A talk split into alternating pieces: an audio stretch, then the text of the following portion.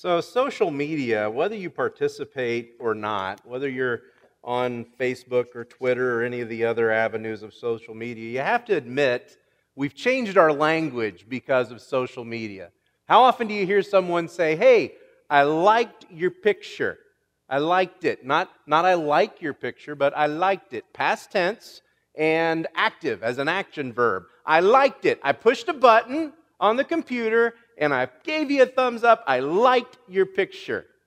There's another way that, we see language changing due to social media. We've turned some nouns into verbs. You'll never guess who friended me. Friended is now a verb. I got friended. I got friended by someone I haven't seen in years. I got friended by someone I've never even met. Friended.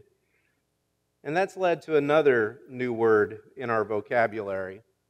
It's led to the word unfriended.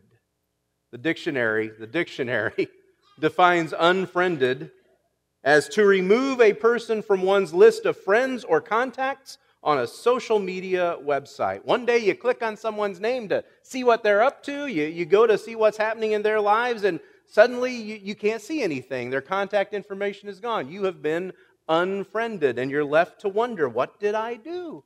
Did I offend this person? Did I say something that hurt them? Did I do something they didn't like? Did I accidentally hit the unfriend button? Because sometimes that's what it amounts to. You know, there are whole psychological studies being done on the psychological trauma of being unfriended.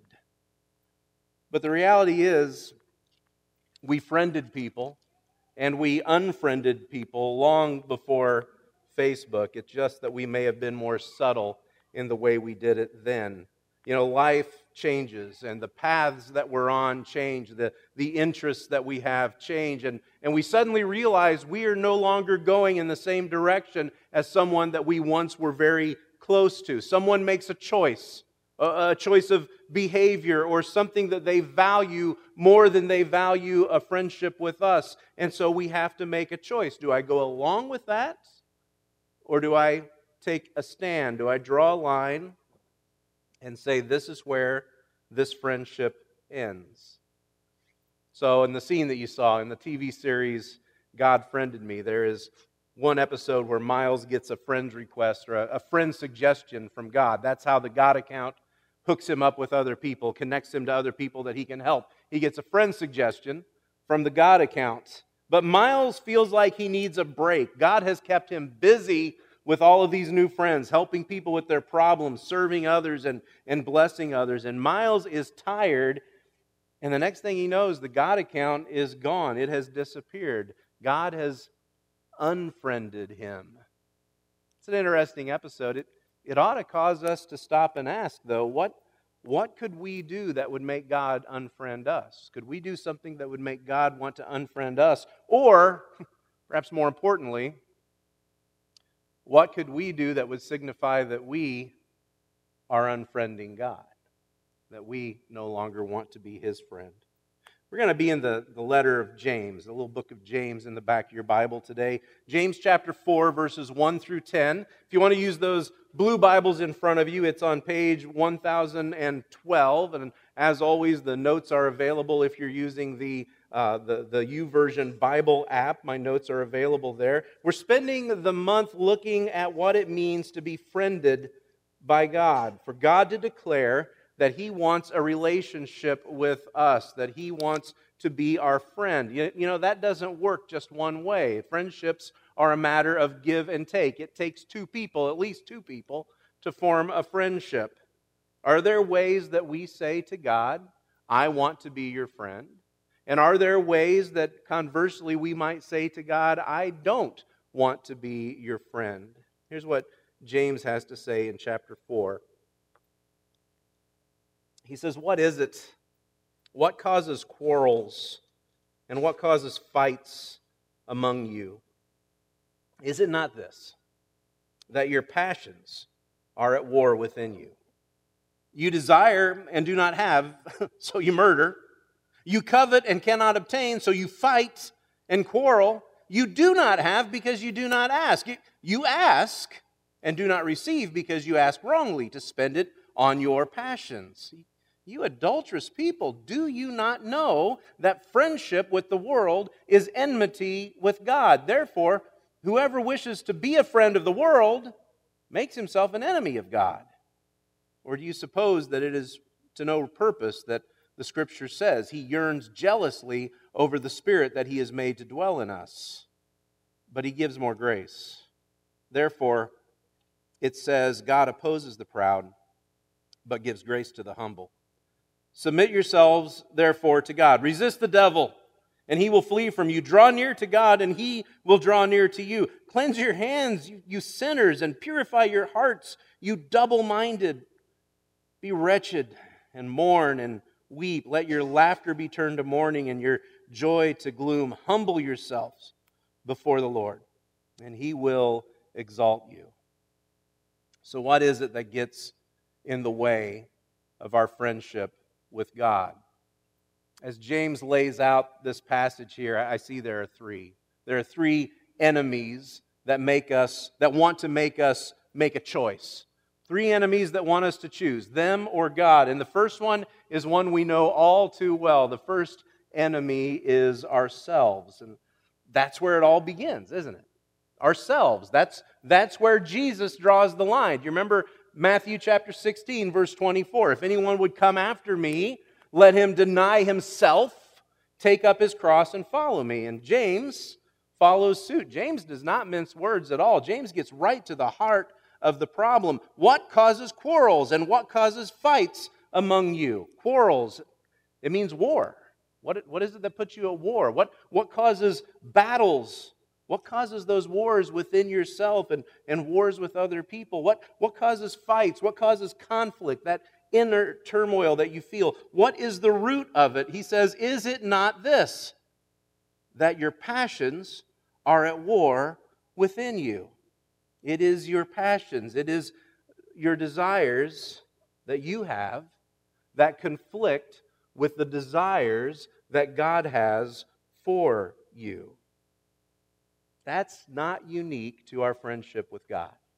That is not unique to our friendship with God. That's all friendships. You find someone that you've known so well, someone you've been so close to, and suddenly they are making choices that pull them away from you. And too often it comes to a head. And we have to say, I can't go where you're going. I can't go where you're going emotionally. I can't go where you're going spiritually. I can't go where you're going physically. We put God in that same position when we put things that we desire above what He desires for us. It seems so simple, and yet I can't tell you how often I've had someone say, I just don't know what went wrong. I just don't know what happened. God feels so distant from me now. God feels like He's so far away. Why has God abandoned me? Like, have you not seen the choices you've been making? Have you not seen the choices you have made that have pulled you away from God? Why didn't you hold on to Him? James says the problem, at the root of the problem is the passions that are at war within you. Passions that are at war within you. You know, it's the same word, passions. It's the same word that Jesus uses in the parable of the soil. Remember the parable of the soils? Farmer goes out and he scatters his seed on the soil. It falls. Some of the seed falls on the path, and it gets trampled underfoot, and it dies. Some of it falls on the rocks, and there's no room for any root, and so that seed dies. And then there's some that fall among the thorns. Some of the seed falls among thorns. And in Luke chapter 8, verse 14, Jesus says that the thorns are those who hear. They hear the word, but as they go on their way, they are choked by the cares and riches and passions and pleasures of life, and their fruit does not mature. Their fruit does not mature. Self will do that to you. Self will choke what God has planted in you, so there's no room for growth. And the result is what James goes on to describe in verses 2 and 3. He says, you desire and you do not have, so you murder. You covet and cannot obtain, so you fight and quarrel. You do not have because you do not ask. You ask and do not receive because you ask wrongly to spend it on your passions, to spend it on your passions.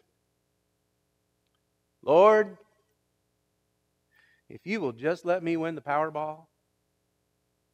Lord, if you will just let me win the Powerball, I promise I will tithe. I will give 10% to the church. I will help the fine people at Oblong Children's Christian Home. I will help missionaries. I will do all those things that I should be doing now, but I'm not because I haven't won the Powerball. So if you let me win the Powerball, I will spend my... You ever stop to consider that the most gracious thing God does for you every week is keep you from winning the Powerball? You ever stop to think that that's grace? That the grace of God, by the grace of God, you do not win the Powerball? Did you know, this is a fun statistic, did you know that down in Florida, 70% of all big winners are broke within 5 years? 70% of all the big winners are broke within 5 years. Let me ask you a question. How many of you are broke right now? Let's see it. Who's broke? Yeah, congratulations. You got it figured out. You cut out the middleman. It's amazing. You didn't even have to go downtown and buy a ticket. It's great. You're in the same condition that they're in. James says our passions are at war with God. Our passions are at war with who He wants us to be. We have to stop and ask, do we desire the things for ourselves that God desires for us? You see, the problem's bigger than just us, though. The problem's bigger than just self. It is a whole system that is turned against the heart of God. And so the enemy isn't just self. James goes on and identifies a second enemy. There's self, but there's also the world. The world is our enemy as well. Now, right here, maybe a few of you have got some bells going off in your head right now when I say the world's your enemy. And some of you are saying, wait a minute. There's a scripture, I remember this, there's a scripture that says, for God so loved the world, Brett. There's a scripture that says, God so loved the world. How can the world be our enemy if God loves the world? Well, the Bible uses the word world in two different ways. One way that the Bible uses the word world is to talk about the people of the world. You and me, all of us, we are part of the world. That's where we get John 3:16, for God so loved the world. It's also where we get John 17. John 17 is even better than John 3:16, I think. It says, for God did not send His Son into the world to condemn the world, but in order that the world might be saved through Him. That's you and me. That's people. But James is using the word world in a different way. He's talking about a system that is ruled by Satan, the one that you need to resist. A system that is ruled by Satan with very different values for you, with very different goals for your life. Verse 4, he says, you adulterous people. And when you hear that in the Bible, when you hear you adulterous people, he's talking about, he's not speaking physically of adultery. He's talking about you can't keep a commitment. You can't keep a commitment to God. You're treating God like you've not made a commitment to Him. He says, you adulterous people, do you not know that friendship with the world is enmity with God? Therefore, whoever wishes to be a friend of the world makes himself an enemy of God. Friendship with the world is enmity with God. Enmity is a word we don't use a lot anymore. It means hostility. It means hatred. It means antagonism. Let that sink in just a little bit. Friendship with the world is hatred to God. Friendship with the world is you being hostile to God. Friendship with the world is antagonism to God. I'm not sure if you remember this, but last year we spent the entire year talking about the fruit of the Spirit. The whole year talking about the fruit of the Spirit. You might have some memory of that in a little way. Those fruit... The fruit of the Spirit stand in opposition to another list that Paul gives there in Galatians 5, a list that he calls the works of the flesh, or you might say the works of yourself, or even the works of this world. Where do they lead? In Galatians chapter 5, verse 20, he gives part of that list. It's a very long list. But in Galatians 5:20, he lists the works of the flesh as idolatry, sorcery, enmity. Same word that James uses here. enmity, strife, jealousy, fits of anger, rivalries, dissensions, divisions. And so I have to ask, where does that kind of hostility lead us? Where will that kind of hostility lead you? It will lead you away from the fruit of the Spirit. It will lead you away from love, joy, peace, patience, kindness, and the rest of them. And I'm not being judgmental when I say this. I really am not. I'm simply reading what I see here in the text. When you see someone who is consumed with enmity and strife and jealousy and fits of anger, rivalries where you're going to pit one person against another person, dissensions where you talk bad about the people over here to the people that are over here, and divisions. That's where rivalries and dissensions ultimately lead to divisions, to dividing the body of Christ and dividing families, dividing people. When you see someone consumed by those things, you have to stop and ask, is that person a friend of God? Is that person demonstrating friendship with God, or by their actions have they unfriended God? Are they placing their allegiance somewhere else? The word that's used in the New Testament for world is the Greek word cosmos, which is where we get the English word cosmos, okay? Remember that? Do you remember the TV series Cosmos with Carl Sagan? You talk about the billions and billions of stars that are out there. Carl Sagan had this show called Cosmos, and in that show, Carl Sagan made this statement. The cosmos is all that there is, or ever was, or ever will be.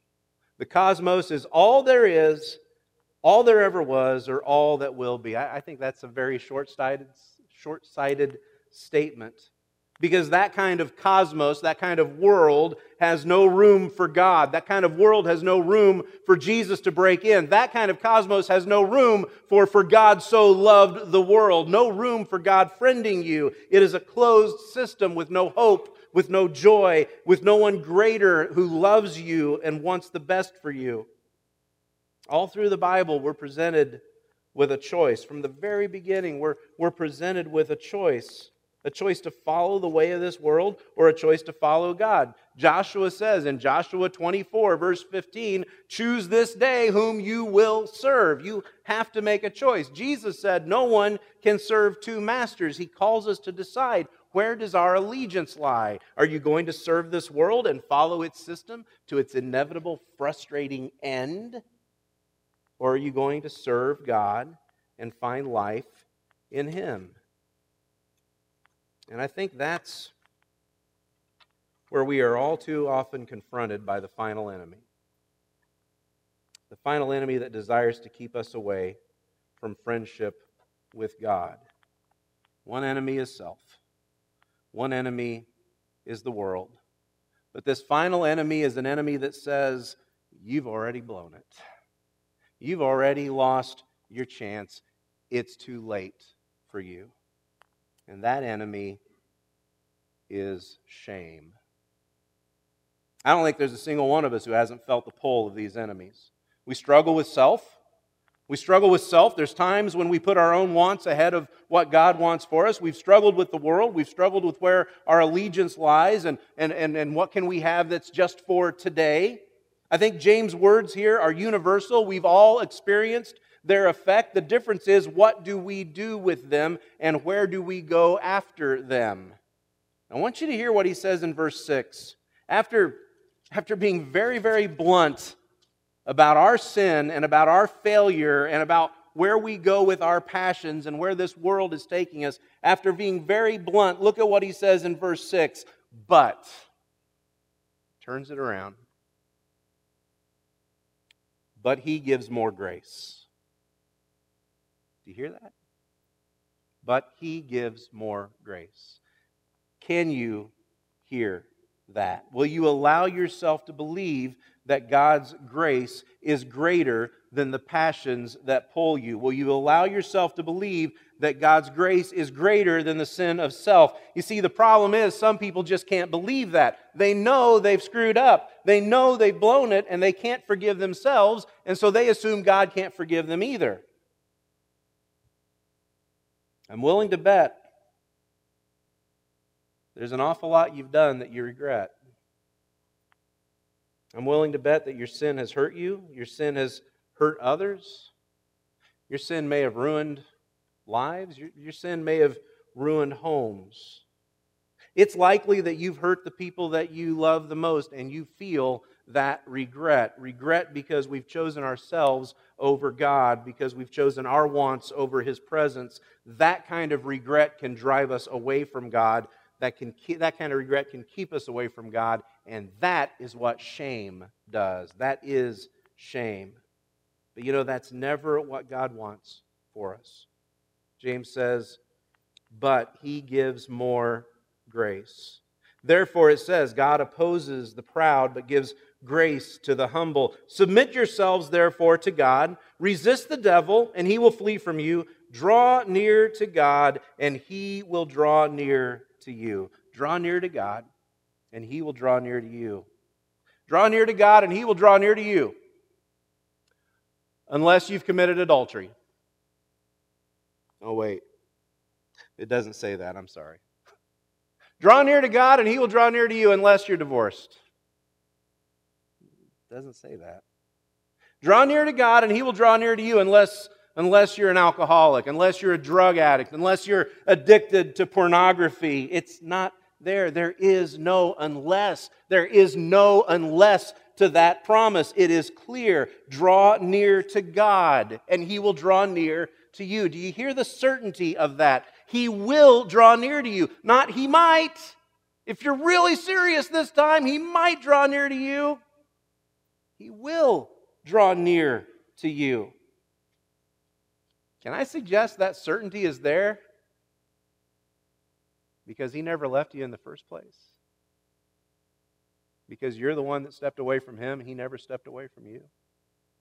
Can I suggest that certainty is there? Because while you walked away, He did not walk away from you. The last few verses here in James 4 give us a very stark picture of what repentance looks like. James says, cleanse your hands, you sinners. Purify your hearts, you double-minded. Be wretched and mourn and weep. Let your laughter be turned to mourning and your joy to gloom. There is a time to mourn. The Bible says that. Ecclesiastes says there is a time to mourn. But the same verse that says there is a time to mourn, that verse also says there is a time to dance. There's a time to mourn, and there's a time to dance. And God, your Father, your friend, longs to dance with you. When it comes to friendship with God, we are presented with a choice. Do we accept His offer of friendship, or do we remain loyal to self and this world? Do we allow our shame to keep us from God's offer of friendship? Do we unfriend Him? Yeah, I've got to say, self is always going to be there. You know, you can think you got the best of it today, but it might get the best of you tomorrow. Self will always be there. The world is always going to be there. The pull of your passions won't give up. The world will continue to try to lay a trap in you in a system that says, this is all there is. You can't expect anything better than this. You might as well get everything you can get. But God will never give up on you. God will never abandon you. He will never stop seeking the lost. Humble yourselves before the Lord, and He will exalt you. Your friend, your Father, longs to dance with you. He longs to exalt you. He longs to lift you up out of your shame, out of the system of this world, and out of yourself. God is always ready to welcome your friendship. Draw near to God, and He will draw near to you. Today, if today you want to take that stand, if you want to stand and say, I want to be God's friend, we want to be here and we want to stand with you. And if that's a decision you need to make today, we're going to sing a song here in just a second. Steve's going to come, and Steve's going to be here. If you need one of us to pray with you, we would love to do that. Steve would love to be able to do that. I'd love to be able to do that with you. We would love to pray with you. We'd love to invite you to come. We want to be your friend. God wants to be your friend. Let's stand together and sing.